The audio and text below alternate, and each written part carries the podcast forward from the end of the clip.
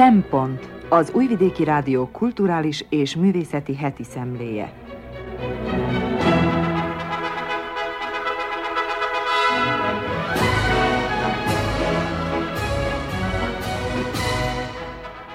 Jó napot kívánok, köszöntöm a Szempont hallgatóit, Madár Anikó vagyok, a mai adás szerkesztője. Jódan Rózsa a Vajdasági Magyar Népdalok című könyv negyedik részét ismerteti.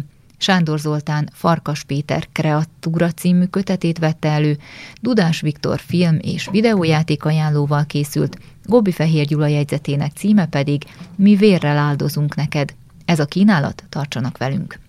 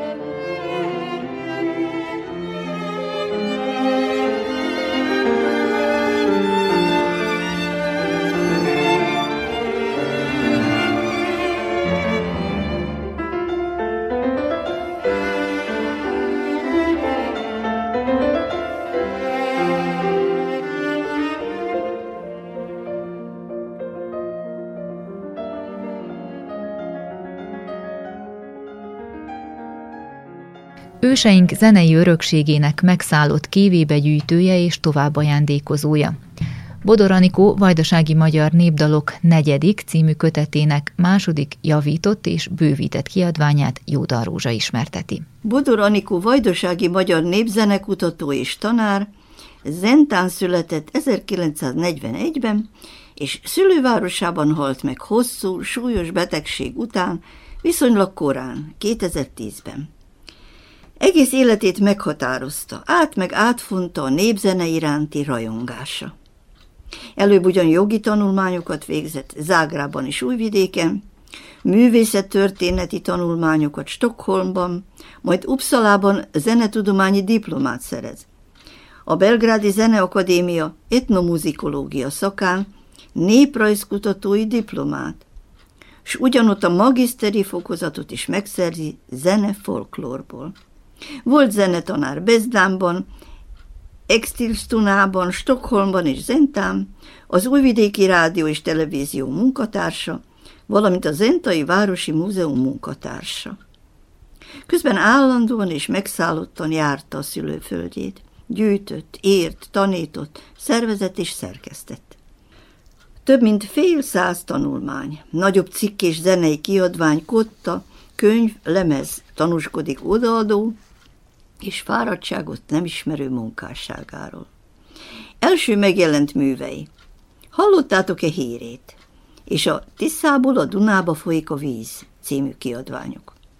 Sajtó alá rendezte a Gombos és Doroszló népzenéje, az Aldunai székelyek népdalai és a Drávaszügi magyarok dalai című könyveket.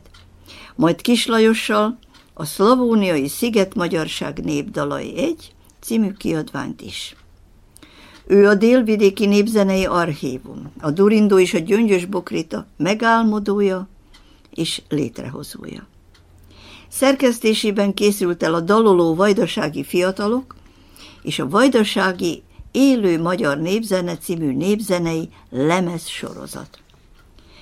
Legnagyobb horderejű az öt könyvre tervezett Vajdasági Magyar Népdalok című sorozata, amelynek négy kötete még életében jelent meg.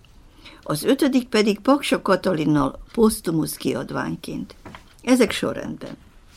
Bodor Anikó, Vajdasági Magyar Népdalok, Lírai Dalok, alcím Katonadalok, a Hétköznapok dalai, Szerelmi Tréfás és egyéb dalok, 1997.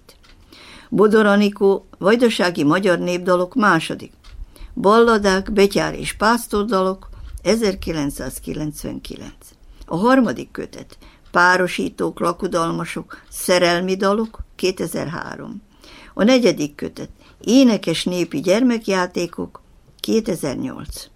Az ötödik kötet, Bodor Anikó és Paksa Katalin, Vajdasági magyar népdalok, alcím jeles népi szokások és jeles időszakok énekei, már posztumusz kiadványként 2016-ban. Viszont 2020-ban a Fórum Könyvkiadó Intézet és a Vajdasági Magyar Művelődési Intézet közös kiadásában napvilágot látott a sorozat negyedik, Énekes népi játékok című kötetének immár második, javított és bővített kiadása. Erről a kiadványról számolok be ezúttal. A hatalmas, majd 600 oldalas könyvkolosszus, amely az énekes népi gyermekjátékok CD mellékletét is tartalmazza, előszavában írja. Valaha a játékok mind az iskolának, mind az iskolán kívüli gyermekéletnek természetes része volt. Játszók szintere volt az iskolaudvar is. Mostanra megszűnt az áramlás az iskola és a népi játékok között. Legtöbb dal játékát már nem játszák. Elfelejtették, gyakran dalostul együtt. Óvodákban, iskolákban alig hallani népi gyermekjátékdalt. A népi játék hajdani falusi intézménye a felnövekvő nemzedék társadalomba illeszkedését segítette elő. A közösségi beilleszkedésen túl a játékok fejlesztik a mozgáskészséget, a játékszabályok elsajátításával az egymásra figyelést és a fegyelmet, önfegyelmet. A rögtönzés az önállóságnak kedvez. Mindenek előtt pedig a közös éneklés, táncolás, összetartozás örömének eszközei. A dallam és ritmus szolgálja a zenei anyanyelv elsajátítását. A dallammal mondott szöveg az anyanyelvét. A játékok a fejlődésben levő különböző korosztályok képességeihez méretezettek. Korcsoportok és nemek szerint is megoszlanak.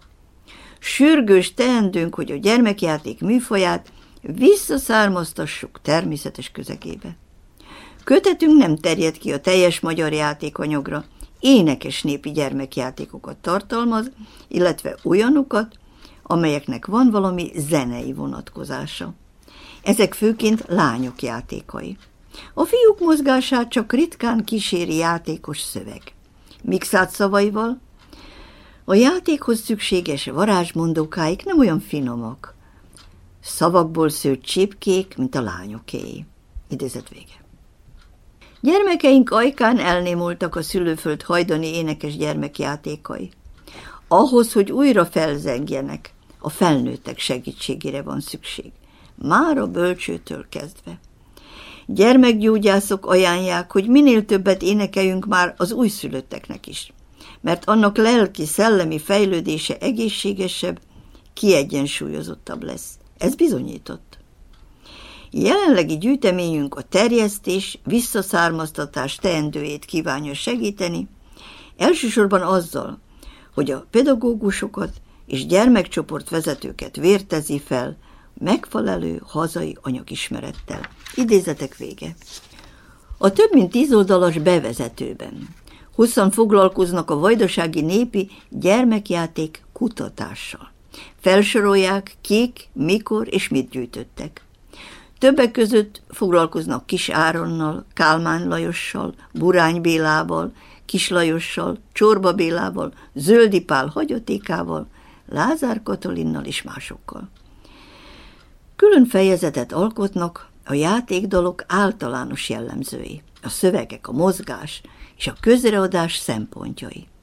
E legutóbbiban említik meg, hogy a kötet 810 változatot tartalmaz a főszövegben és a jegyzetekben. Ebből 552 kottás közlemény. Néhány esetben rajzokkal is szemléltetik a térformát és mozgást. Az illusztrációk Kanyó Ervin munkái. A szövegeket lehetőség szerint helyi nyelvjárásban közlik. Felsorolják a kötet anyagának gyűjtőit is, összesen 36-ukat. A kötet hat fejezetből áll. Első. Felnőttek játékai ölbeli gyermekekkel. Második. Mondókák. Harmadik. Egyéb különféle játékokban előforduló mondókák. Negyedik. Kiolvasók, kiszámolók. Ötödik. Mozgásos játékok. Hatodik. Párválasztók. Következik a függelék, a táncok. majd irodalom, források, rövidítések, helységnévjegyzék. Gyűjtőhelyek térképe, Valkai Zoltán rajza. A kezdősorok és szövegmotívumok betűrendes mutatója, dalok forrásjegyzéke, és végül a már említett, az olvasók számára bizonyára nagy örömforrást jelentő CD-rom tartalma. A felnőttek játékai ölbeli gyermekekkel 24 oldalon altatókat közöl, amely a fejezetnek mintegy felét teszi ki. Az eddigi közlések közül a kötetben szerepel a legtöbb, összesen 40 változat, 25 kottával. Rendeltetésük a baba elaltatása, megnyugtatása. Addig ismételgetik őket, amíg a csöpség el nem alszik. Sokszor a pillanatnyi helyzethez alkalmazkodva, akár rögtönzéssel, sokszor csak dorózsolással. Hint a baba, csicsi baba, aludjál, angyalokkal álmodjál. Mindegyik szöveges kott alatt feltüntetik az adatközlő éneklő, valamint a gyűjtő nevét és a gyűjtés helyét és idejét. A fejezet másik részében egyéb mondókák és a legkisebbeknek szánt játékok szerepelnek, amelyek óvodás és kisiskolás korban is felhasználhatók, akár felnőttek részvitele nélkül. A második, Mondókák című fejezet természetmondókákat, állatmondókákat, növénymondókákat és csúfolódókat tartalmaz. Közéjük tartoznak az arcsimogatók, az ökölütögetők, az ujjasdi, tenyeresdi, kézcsipkedő, a fürdető, a térden lovagoltató, a hintázó és a gyógyítók. A harmadik, egyéb különféle játékokban előforduló mondókák című fejezet a következő alfejezeteket tartalmazza. Számsor, a hétnapjai, vonáshúzogató, kitalálós játékok, gyűrűs játékok, nevetéstilalom, beszédtilalom, zálogos. Fölcsipkedők, labda és egyéb eszközös játékok mondókái, valamint láncversek. Többségük szellemi játék, egy kis részük az eszközös játékok járulékos mondókája. A negyedik, kiolvasók, kiszámolók, meghatározott funkciójú mondókák. Kisorsolással döntik el, ki legyen a homó, ki a kergető, ki álljon a kör közepére, ki melyik csapatba tartozzon, stb. Ennek az ősi szokásnak a gyökerei minden nép gyermekmondókáiban megtalálhatók. Megbújnak bennük a hajdani kiküszöbölés, megtizedelés szertartásainak emlékei. Bizonyára ősi vallási szokások maradványai. Idézet. A kezdetet tevő értelmetlen szavakban szinte látni véli a poszorkánymester invokációit, majd a kényszerítő bűbájos szavakat, végül a kivetést. Idézet vége. A kiolvasók többnyire számolással indítanak egytől négyig, és ritmusra mondják az értelmes és értelmetlen szavak egyvelegét. Gyakran maguk a számok is értelmetlenné válnak. Egy, kettő, három, négy helyet, egyedem, begyedem, ecpec, ecempecem, ellenbellen, ettyempettyem, stb. Az osztrákoknál engete-pengete, az olaszoknál engele-bengele, stb. Az ötödik mozgásos játékok között szerepelnek a hintáztatók, a sótörés, a láncszakító, a guggolós körjátékok, a kifordulós körjátékok, az utánzók, páros szögdelők, páratlan számú játékos, versenyfutás, a kendős játékok, a fogócskák, a fogócskával kombinált játékok és a vonulások. Ebbe a csoportba tartoznak azok a játékok, amelyeknek központi eleme a mozgás. Ez a játék lényege és célja. A hintáztatók célja, hogy több gyermek között igazságosan megosszon egyetlen hintát. Amíg az ének tart, hintázhat, aki ott fent ül. Aztán más váltja fel, de mindannyian együtt végig éneklik a hintáztatót. Legtöbbjük ülő hintára vonatkozik, de hintáztathatnak ketten egy harmadikat is, összefogott kezükre ültetve. A könyvben minden játék kivitelezéséről részletes leírás szerepel, sőt, gyakran rajz is segíti a megértést. A hatodik a párválasztók fejezetnek három alfejezete van. Párválasztó körjátékok, egyéb párválasztó körjátékok és leánykérő játékok, várkörjárás. A párválasztók 8-12 éves kislányok játékai. Fiúk ebben nem vesznek részt, bár vannak adatok fiúk, legények részvételére is. Kört alkotnak, és a kör közepén álló, annál a sornál, hogy öleld, akit szeretsz, vagy ezt szeretem. Párt választ, táncol vele, majd helyet cserélnek. Számos variáció létezik. A szereposztóknál a kör közepén álló mutatja, megjátsza a szövegben előforduló cselekményt. Fürdést, félsülködést, törölközés, stb. Az ősi hiedelem világ szerint a mosdás, a fürdés, a vízben analogiás szépség és szerelmi varázslás, főként pedig a megtisztulás az ünnepnapjára. Ahogyan a horgosiak és a királyhalmiak mondják. A leánykérők a hajdani mennyasszonytánc emlékét is idézik. A gyümölcsfák emlegetése a terménykenység varázslással függ össze. A kiskacsa fürdik Fekete tóban az egyik leggyakoribb szövegkezdés számos játékban. Legrégibb termésmítoszaink egyike. A Kaleválában például a teremtés alkalmában előrepülő kacsa tojása a tengerbe hullik, és a tojás részeiből alakul ki a világ. A vajdasági magyar népdalok negyedik, 2020-ban megjelentetett második, javított, bővítebb kiadása végtelenül szép, gazdag, nagy hozzáértéssel megszerkesztett, és igen hasznos, akár mindennapi használásra, alkalmazásra alkalmas olvasmánya lehet óvónőknek, tanítónőknek, de szülőknek, és a tárgykör?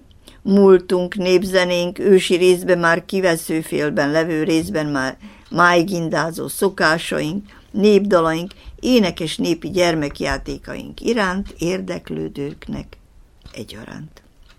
Méltó megemlékezés ez a gyönyörű könyv az egész életét, a vajdasági népzenének áldozó Bodor Anikó halálának tizedik évfordulóján. Végezetül hadáljon itt Bodor Anikó szívből jött, meghatározó vallomása. A népdal ma már nem termelődik újra, de a nagy zeneszerzők műveihez hasonlóan ránk maradt, mint őseink öröksége, mint az egyén és a közösség egészséges egyensúlyából született műalkotás, és ez a számunkra is eszköz az érzelmek viharai ellen. Nem csupán megbecsült művészi érték, hanem használati tárgy is, mely a közös éneklés és összetartozás örömét szolgálja.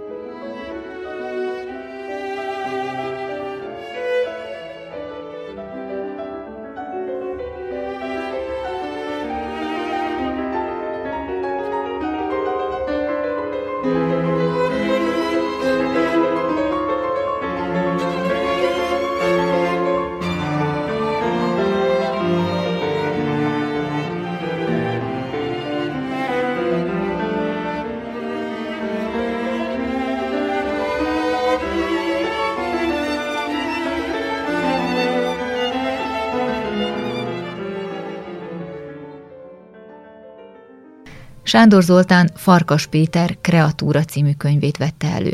Az embernek az éjséggel, a magánnyal és a félelemmel való szembesítése által Farkas Péter Kreatúra című prózakötetében a testi és a lelki szenvedés legmélyebb bugyraiba kalauzolja az olvasót. A kötetet alkotó három történetben az elembertelenedés különböző stációit rajzolva meg, a szerző mindenekelőtt arra a kérdésre keresi a választ, hogy meddig maradhat meg embernek az ember a biológiai kielégületlenség, a fizikai és vagy lelki kitaszítottság, illetve a lényét beárnyékoló veszély közepette. A három történet lényegében három személy utolsó útját dolgozza fel, akiknek kínjai a teljes kiszolgáltatottság és az őrület fenyegetésének keresztüzében a Krisztuséihoz hasonlíthatóak. A mű mindhárom részéhez tartozik egy kép és egy személy. Ahogyan a kötet fülszövegéből megtudhatjuk, az éjség alapjául szolgáló képet James Nutchvi készítette Szudánban 1993-ban. Az örök muzulmán ember látható rajta, egy véglény, akinek a sorsa már születése pillanatában megpecsételődött. A magány alapjául egy fotósorozat szolgál, a képek a párizsi Emile Zola sugárút hatos számú házától a Mirabeau híd alá vezetnek a Szajna partra. Ez Angel Pál, vagyis Paul Celan útja. A félelem képét Francis Bacon jegyzi, az út pedig Friedrich Hölderliné, utolsó önálló lakhelyétől a Tübingeni klinika felé. Az éjség az emberiség teljes lepusztulásának és az emberiesség végső meghasonlásának elrettentő vízióját villantja föl a magasból alászálló madár és a homokban vonagló kreatúra közös történetén keresztül. A modern tömegpusztító fegyverek romboló erejének tudatában a ma emberében elevenen él egy látens félelem az apokalipszis káoszától, egy otthontalan, kiüresedett világ eljövetelétől, amelyben létezőnek szinte nyoma sincs. Az égben lebegő madár zsákmányát lesve, évezredes biztonsággal érzékeli az elkerülhetetlen pusztulás egekig érő jelzéseit, Alászállása a mélység különböző gyűrűibe viszont a dantei poklot idézi, amelynek legmélyebb bugyraiban a mi lehetséges világunk metaforikus képe ölt testet. A madár berepült a kilencedik kör alá, a leges legmélyebbnél is mélyebb szférába, a szűkülő jégtölcsér torkába, a jégsivatag alá, ahol a jég összeér a tűzzel, Lángra kap a homok, lángolnak a kövek, tűz perzseli a bőrt, olvasztja a csontokat, hólyagokat fúj a húsba, csontás süti a szemgolyókat. A rövid fejezetekre tagolt, szürreális képeket láttató, hasonlatokban gazdag és jelzőkkel telített szövegben megelevenedő sivár világban az éjség az egyetlen mozgatórugó, ami a csonttá aszott testet mozgásban tartja a sehovába vezető útján. A magány az 1970. április 20-án a Mirabeau hídnál a Szajnának nekimenő Angel Pál élettörténetének töredékes felvázolása által az emberi tettek és az emberi lét hiába valóságára mutat rá. A vízhez különösen vonzódó férfi egyenként a víz alá merítette 600 ezer betűt tartalmazó lapjait, és figyelte, hogyan válik le a tinta a papírról. Mindvégig ott guggolt a víz fölött, részvétlen üres arccal bámulta a szétfeslő írást, elfoszló betűket, és talán nem kívánkozott volna utánuk, ha az ezernyi, százezernyi jelben csak egyszer, egyetlen egyszer megcsillant volna az ígért fény, lélek, ha csak egyetlen egyszer úgy érezte volna, hogy a merülő szavak bármit is megtarthatnak belőle.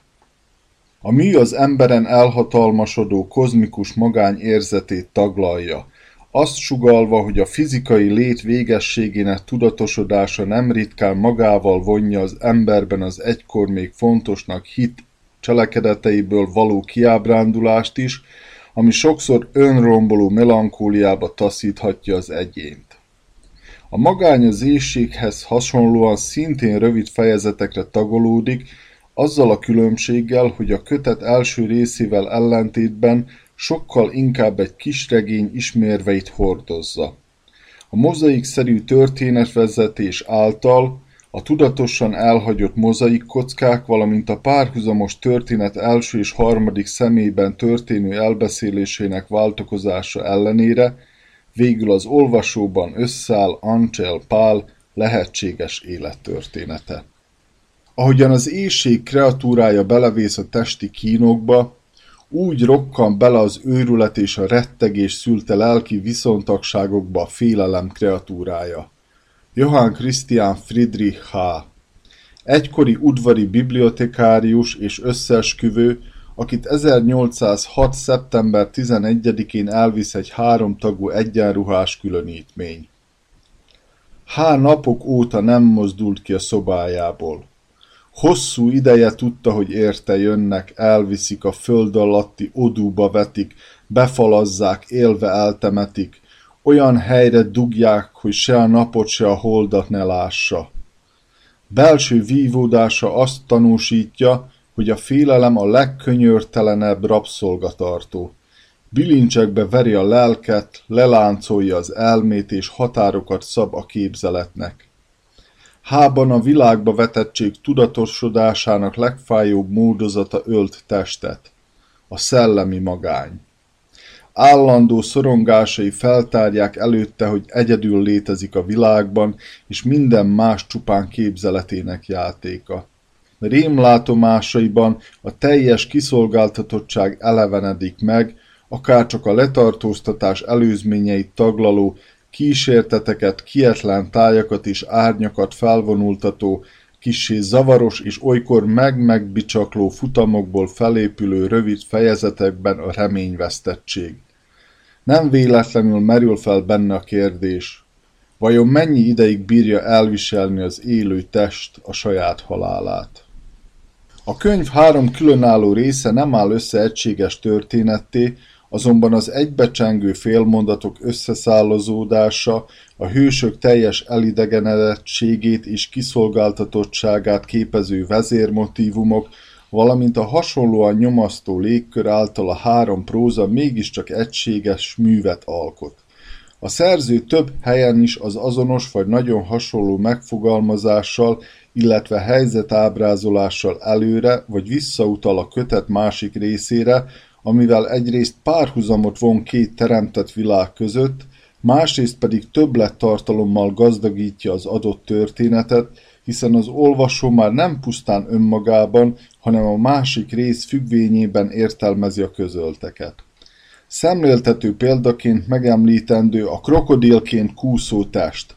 Az éjségben a kreatúra mintegy a madár tekintetének meghosszabbításaként lassan vonszolódva akár egy krokodil kúszott előre a homokban, a magányban a földön mindenfelé szétszórt megtekeredett egymásba csavarodott rongyok között akár egy krokodil kúszott egy férfi, míg a félelem főhőse lassan vonszolódva, mint egy homokban kúszó krokodil, mászni kezdett a szoba átellenes vége felé.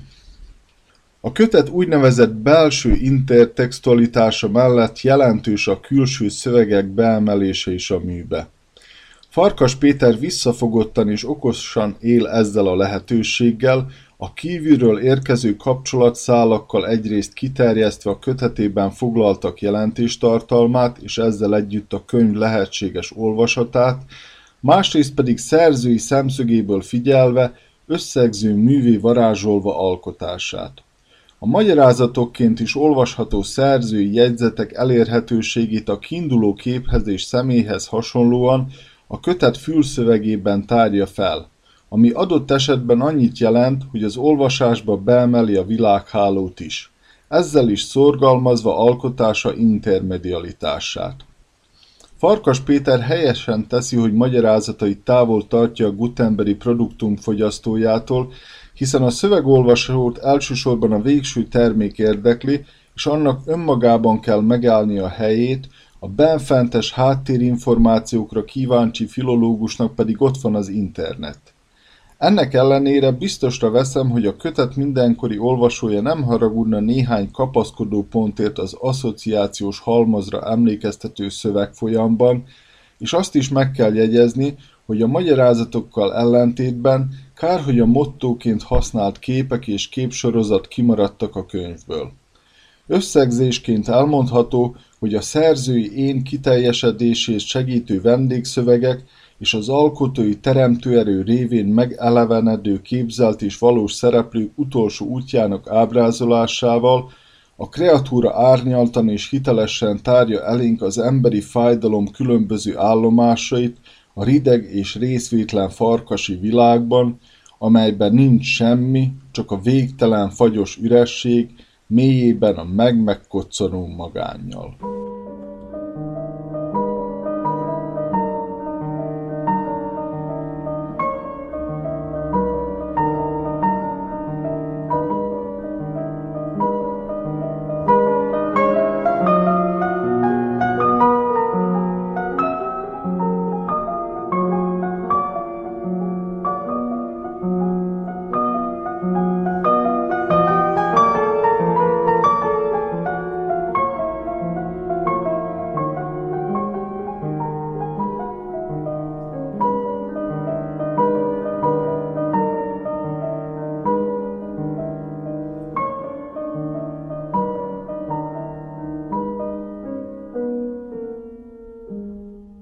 Február elején jelent meg az Uncharted című kalandfilm, amely a világsikerű videójáték alapján készült. Ezekről, a filmről, illetve a játékról beszél a szempont folytatásában Tudás Viktor. A mai filmajánlónkban lesz egy játékajánló is. Az Uncharted széria. Emlékszem, még a PlayStation 3-asomon vittem végig a főhős Nathan Drake akciódús kalandozását. Csak hogy mindezt 2018-ban csináltam az akkor 11 éves játékkal. Bár cseppet sem bántam meg, hiszen kifejezetten emlékezetes élményt nyújtott a Naughty Dog 2007-es szoftvere, ugyanis a magát később franchise-á kinevő első rész megjelenésekor ezzel a címmel mutatta be azt, hogy a Sony valójában milyen ilyen vassal is rendelkezik. Ez nagyon érdekes, ugyanis a videójátékok területén a jövő játékai mindig a legjobbak, azonban én sokkal jobban élveztem a 10 plusz éves játék címet, mint például az abban az évben megjelenő Call of Duty Black Ops 4-et. Nos, a 2007-es játék mondhatni egy demo volt, ahhoz képest, amit a 2009-ben megjelenő második rész mutatott a nagy közönségnek. Elsőként láthattunk olyan méretű, hollywoodi filmeket megszégyenítő, dinamikus játéktereket, amelyek a Sony akkori konzoljának az összes erejét felhasználták, vagy mégsem, hiszen később kaptunk egy harmadik részt is, amely még nagyobb és még drágább, mondhatni epikus akció jeleneteket varázsolt elénk a televízió képernyőire. Ez volt az Uncharted egy klassz, kincsvadászos videójáték, ami különben nagyban hasonlít a Tomb Raider szériához, azonban azzal ellentétben itt egy ma már középszerűnek tűnő, de megható karakterdrámát kapunk, fantasztikusan megírt és a trilógia korához képest fenomenális arcanimációt, amelyekkel a különben dinamikusan megírt dialógusok valóban életre kelnek. A 2016-os, a PlayStation 4-esre megjelenő The Thieves End a címmel illetett, a Nathan Drake történetét lezáró játék pedig csak dióhéjban megemlítve eszméletlenül gyönyörű volt, tulajdonképpen még ma is szemedgyönyörködtető helyszíneket, karaktereket és a már korábban említett szuperlatívuszok leglegjét produkálta. Miért is beszéltünk az Uncharted játékokról? Ugyanis február 7-én jelent meg az élő szereplős film adaptáció, amelyben nem más, mint Pókember, azaz Tom Holland játsza az ifjú Nathan Drake-et, társát Victor Sullivan pedig Mark Wahlberg. Nos, mint Uncharted játékrajongó, azt kell, hogy mondjam, a film hozta az első három játék minőségét, azonban nem szabad eltekintenünk attól, hogy játékadaptációhoz képest ez a film egy teljesen független produkció. A mozgókép együttes valóban a jobb akciójeleneteket nyúlta le a játékból, amivel tulajdonképpen nincs is baj, viszont a játékok a karakterépítésre lényeges hangsúlyt fektetnek. Emlékeztek még a negyedik epizód prológusára, amikor is az ifjú Nathan Drake és bátyja Sam egy kalandos és egyben mélyen megható utolsó közös éjszakai csavargását ismerhetjük meg? Na ott többször könnyektől áztatott kontrollerrel kellett vennem az akadályokat, ugyanis a testvéri szeretetet úgy vélem, hogy videójáték korábban sohasem mutatta még beszebben. Igen, tisztában vagyok vele, hogy a film két órás játék idejében nem fért bele ez a bizonyos prológus, azonban elvártam volna valami hasonlót. Hiszen a több játék epizódon keresztül megismert visszatérő karakterek túlságosan jellegtelenek voltak. Gondoljunk csak Mark Wahlberg Száliára, aki ebben az esetben egy jóval fiatalabb kapzsi és összességében jellegtelen személy volt. Konkrétan két arckifejezést kaptunk tőle az egész játékidő alatt. Ha ennél is kevesebbet nyújtana, ő lehetne az új Steven Seagal. Tudom, hogy Marky Mark tehetséges színész, jól emlékszem a Boogie Nights-ban vagy a téglában nyújtott alakításaira, azonban mint Ryan Reynolds esetében tőle sem kaptunk semmi újat az elmúlt tíz évben. Tom Holland, mint mindig, most is megnyerő alakítást nyújtott. Ő valóban jó választás volt a fiatal Nathan Drake szerepére, ugyanakkor remélem, hogy hamarosan többet kaphatunk tőle, mint amit a Marvel filmekben megszerettünk és megszoktunk. És itt a hangsúly a megszokáson van, ugyanis egy mozisztár esetében, aki évente három film filmben játszik, mint főszereplő, hosszú távon lehet, hogy nem a legjobb választás. Sőt, Johnny Depp említette egy interjú alkalmával, hogy Marlon Brando kérdezte meg tőle, hogy évente hány filmben szerepel. Johnny válasza szintén három volt. Erre Marlon csak annyit felelt, too much, too much, azaz túl sok. Erre azért értem ki, mivel Wahlberg esetében, bár még mindig élénken él bennem az említett két filmben nyújtott alakítása, azonban ez nem sokáig segít az aktuális, jellegtelen szerepléseinek a felettetésében. Továbbra is felnézek rá, mint sikeres üzletemberre, fitnessmodellre és filmproducerre, azonban ami sok, az sok, illetve ebben az esetben kevés. Ismét elkanyarodtam a témától, és egy film esetében valóban nem a szereplők a legfontosabbak, azonban a mozi sikere 30%-ban azon is múlik. Az Uncharted mozifilmet véleményem szerint Tom Holland energikus és csak ismételni tudom magam megnyerő alakítása vezette a sikerhez, sőt azt is merem állítani, hogy a Zendájával folytatott csapból is folyó kapcsolata miatt vonzotta be a nézők legnagyobb részét. Azt is merem állítani, hogy Mark Wahlberg neve láttán is sokan váltottak jegyet a mozira, viszont azok, akik a játékokat imádták 15 éven keresztül, azok is. És a legnagyobb gond, hogy az utoljára említett közönséget szolgálták ki a legkevésbé. Egy akciódús és relatíve látványos kalandfilmnek elment, játékadaptációnak kimagasló volt, viszont azt kell mondjam, egy icipicit csalódtam. Ettől függetlenül, aki teheti, látogasson el a moziba és nézze meg a filmet, hogy nagyobb esély legyen egy folytatásra, ami később nagyobbat szólhat majd, ugyanúgy, mint a játékok esetében. thank you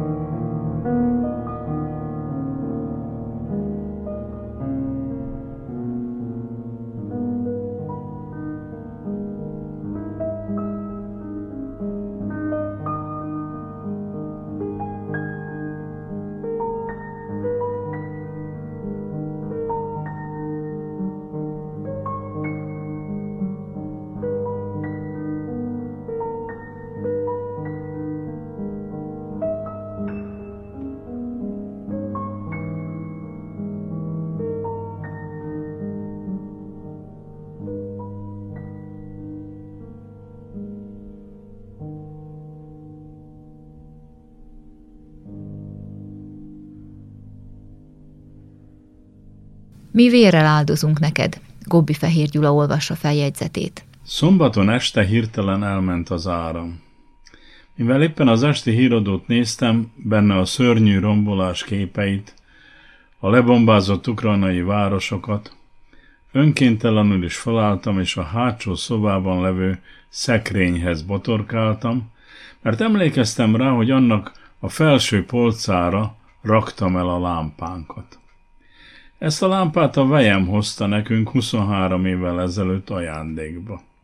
Nagyon hasznos dolog, a szegedi kínai piacon vette. Egy 50 cm-es neoncsőből áll, amelyhez feltölthető akkumulátor tartozik, és nem akartam elhinni, de nem hazudott a kereskedő, aki eladta neki, 120 percig ég. Ezt akkor frissiben kipróbáltuk, és valóban kibírt két óra hosszát, este nyugodtan olvashattunk mellette, ha éppen nem bombáztak a közelben. Most nem fölöttünk keringenek a bombavető gépek, de a munkájukról készült felvételek eszembe jutották a régen történteket. Kotoráztam hát a polcon, de a lámpát sehol sem találtam. Aztán közben megjött az áram, az esti híradó hangját is hallottam a hátsó szobában. Úgy látszik kis és süketülök, ha ilyen hangosra csavartam a készüléket. Kinéztem az ablakon, azt láttam, hogy a sarki kis trafoállomást akkor zárták le a mesterek. Úgy látszik, kicseréltek valamilyen biztosítékot, vagy csak megvizsgálták a csatlakozásokat. Visszatotyogtam a tévé elé, és közben Petőfi sorai jutottak eszembe. Meg az a keserűség, amelyet e sorokkal fejezett ki. Európa csendes, újra csendes, elzúgtak forradalmai. Szégyenre áll, lecsendesült és szabadságát nem vívta ki.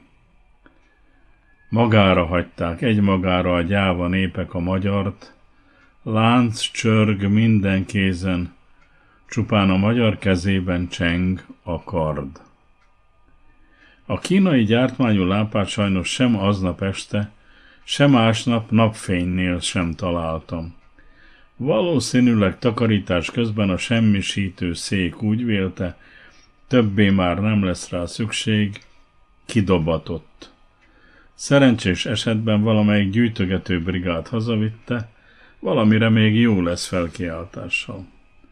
Minden esetre az íróasztalon fiókjába rejtett kis zseblámpát feltöltöttem új elemekkel.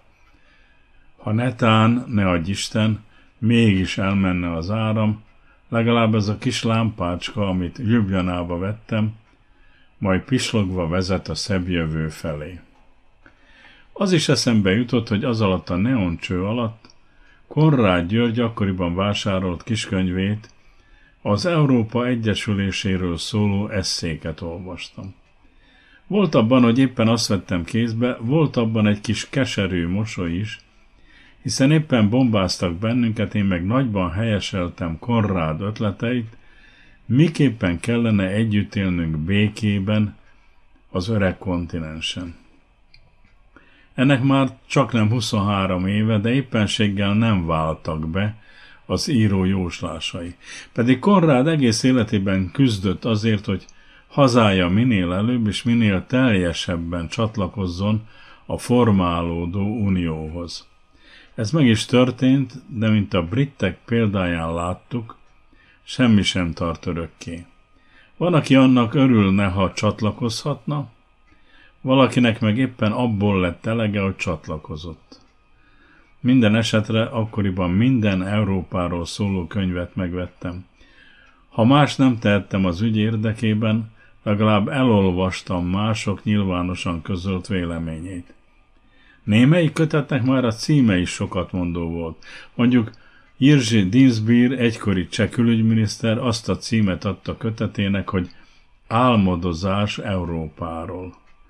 Ez nem magyar, hanem szerb fordításban vettem meg, a Gornyi Milánovászban dolgozó Decsenovine kiadóvállalat kiadásában.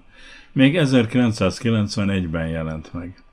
Nem csupán a cím jellegzetes, hanem az is, hogy Václav Havel világhírű író, később az ország elnöke írta az előszót. Mint elmondja, Dinsbír meg ő együtt voltak börtönben.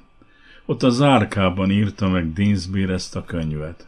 Mert ha nem is volt szabad, a szelleme szabad volt, fantáziája végtelen, merészkedett a jövőről álmodozni, lemerte írni, hogy akkor nem lesz háború, ha az egymással keveredő népek megtanulnak békében együtt élni.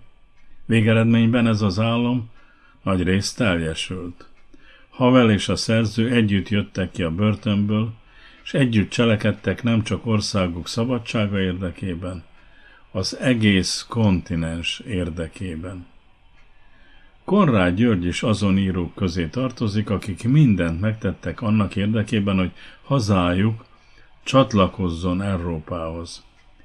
Szerinte a legfontosabb tényező, amely fordulatot, fordulatot okozhat, a szabad egyének köreinek lázadása volt. Ez morzsolta fel és bomlasztotta a represszív szovjet birodalmat. Mert a szilárd demokráciának a szabad egyének fellépése sohasem ártott, ellenkezőleg. Azok őszinte szókimondása, ténykedése csak megerősíti, finomítja, artikulálja a demokráciát. Mert persze a demokráciának az az előnye, hogy képes beépíteni, magába integrálni az autonóm személyek és közösségek törekvéseit. Azóta persze sok minden történt, és sok minden megváltozott. De azt hiszem, hogy a lényeg most is megmaradt. Vagyis jobb egyetértésben élni, mint egymás elpusztítására törekedni. Meg jobb betartani a törvényeket, mint kijátszani őket. Konrád szerint a többségi kollektivista ideológia alapján sokájút elfojtották az európai humanizmus több évszázados tradícióit. Az európai liberális demokrácia a kisebbségek szabadság jogainak védelmét jelenti az agresszív és ellenséges többséggel szemben. Erre pedig vigyázni kell, mert ahol a hatalommal vissza lehet élni, ott mindig akad olyan ember, aki vissza is fog élni vele. Persze, könnyebb ez deklaratív elmondani, mint a valóságban végigvinni. Az íróknak joguk van lelkesedni, kimondani gondolataikat, megfogalmazni a tennivalókat. Ahogy valamikor az elkeseredett Petőfi 1849-ben meg is írta. Emelje ez föl lelkeinket, hogy mi vagyunk a lámpafény, mely amidőn a többi alszik, ég a sötétség éjjelén. Ha a mi fényünk nem lobogna a véghetetlen éjjen át, azt gondolhatnák fönn az égben, hogy elenyészett a világ. Hát a világgal most is elég baj van. De ha mindenki megpróbál normális ember lenni saját városában, ha nem válik udvaroncá, vagyis egyenesen tudja tartani a derekát, szemébe tud nézni szomszédainak, és ha kell képes másokon segíteni, akkor könnyebb elviselni a mindennapokat. Különbözőképpen álmodozhatunk Európáról, de minden álmunk hozzá kell, hogy járuljon, megtegyük lépéseinket.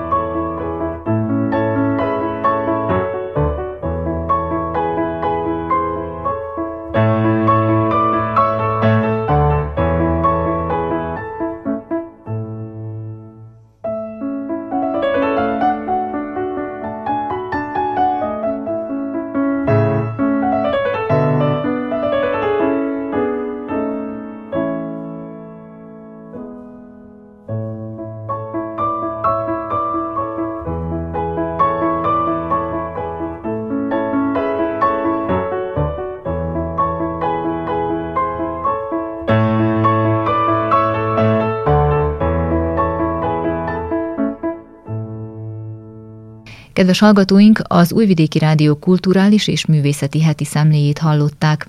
A hangfelvételt Dalibor Vidovigy készítette, én Madár Anikó vagyok, a munkatársak nevében is köszönöm a figyelmet. A műsort meghallgathatják az interneten is, a www.rtv.rs.hu honlapon.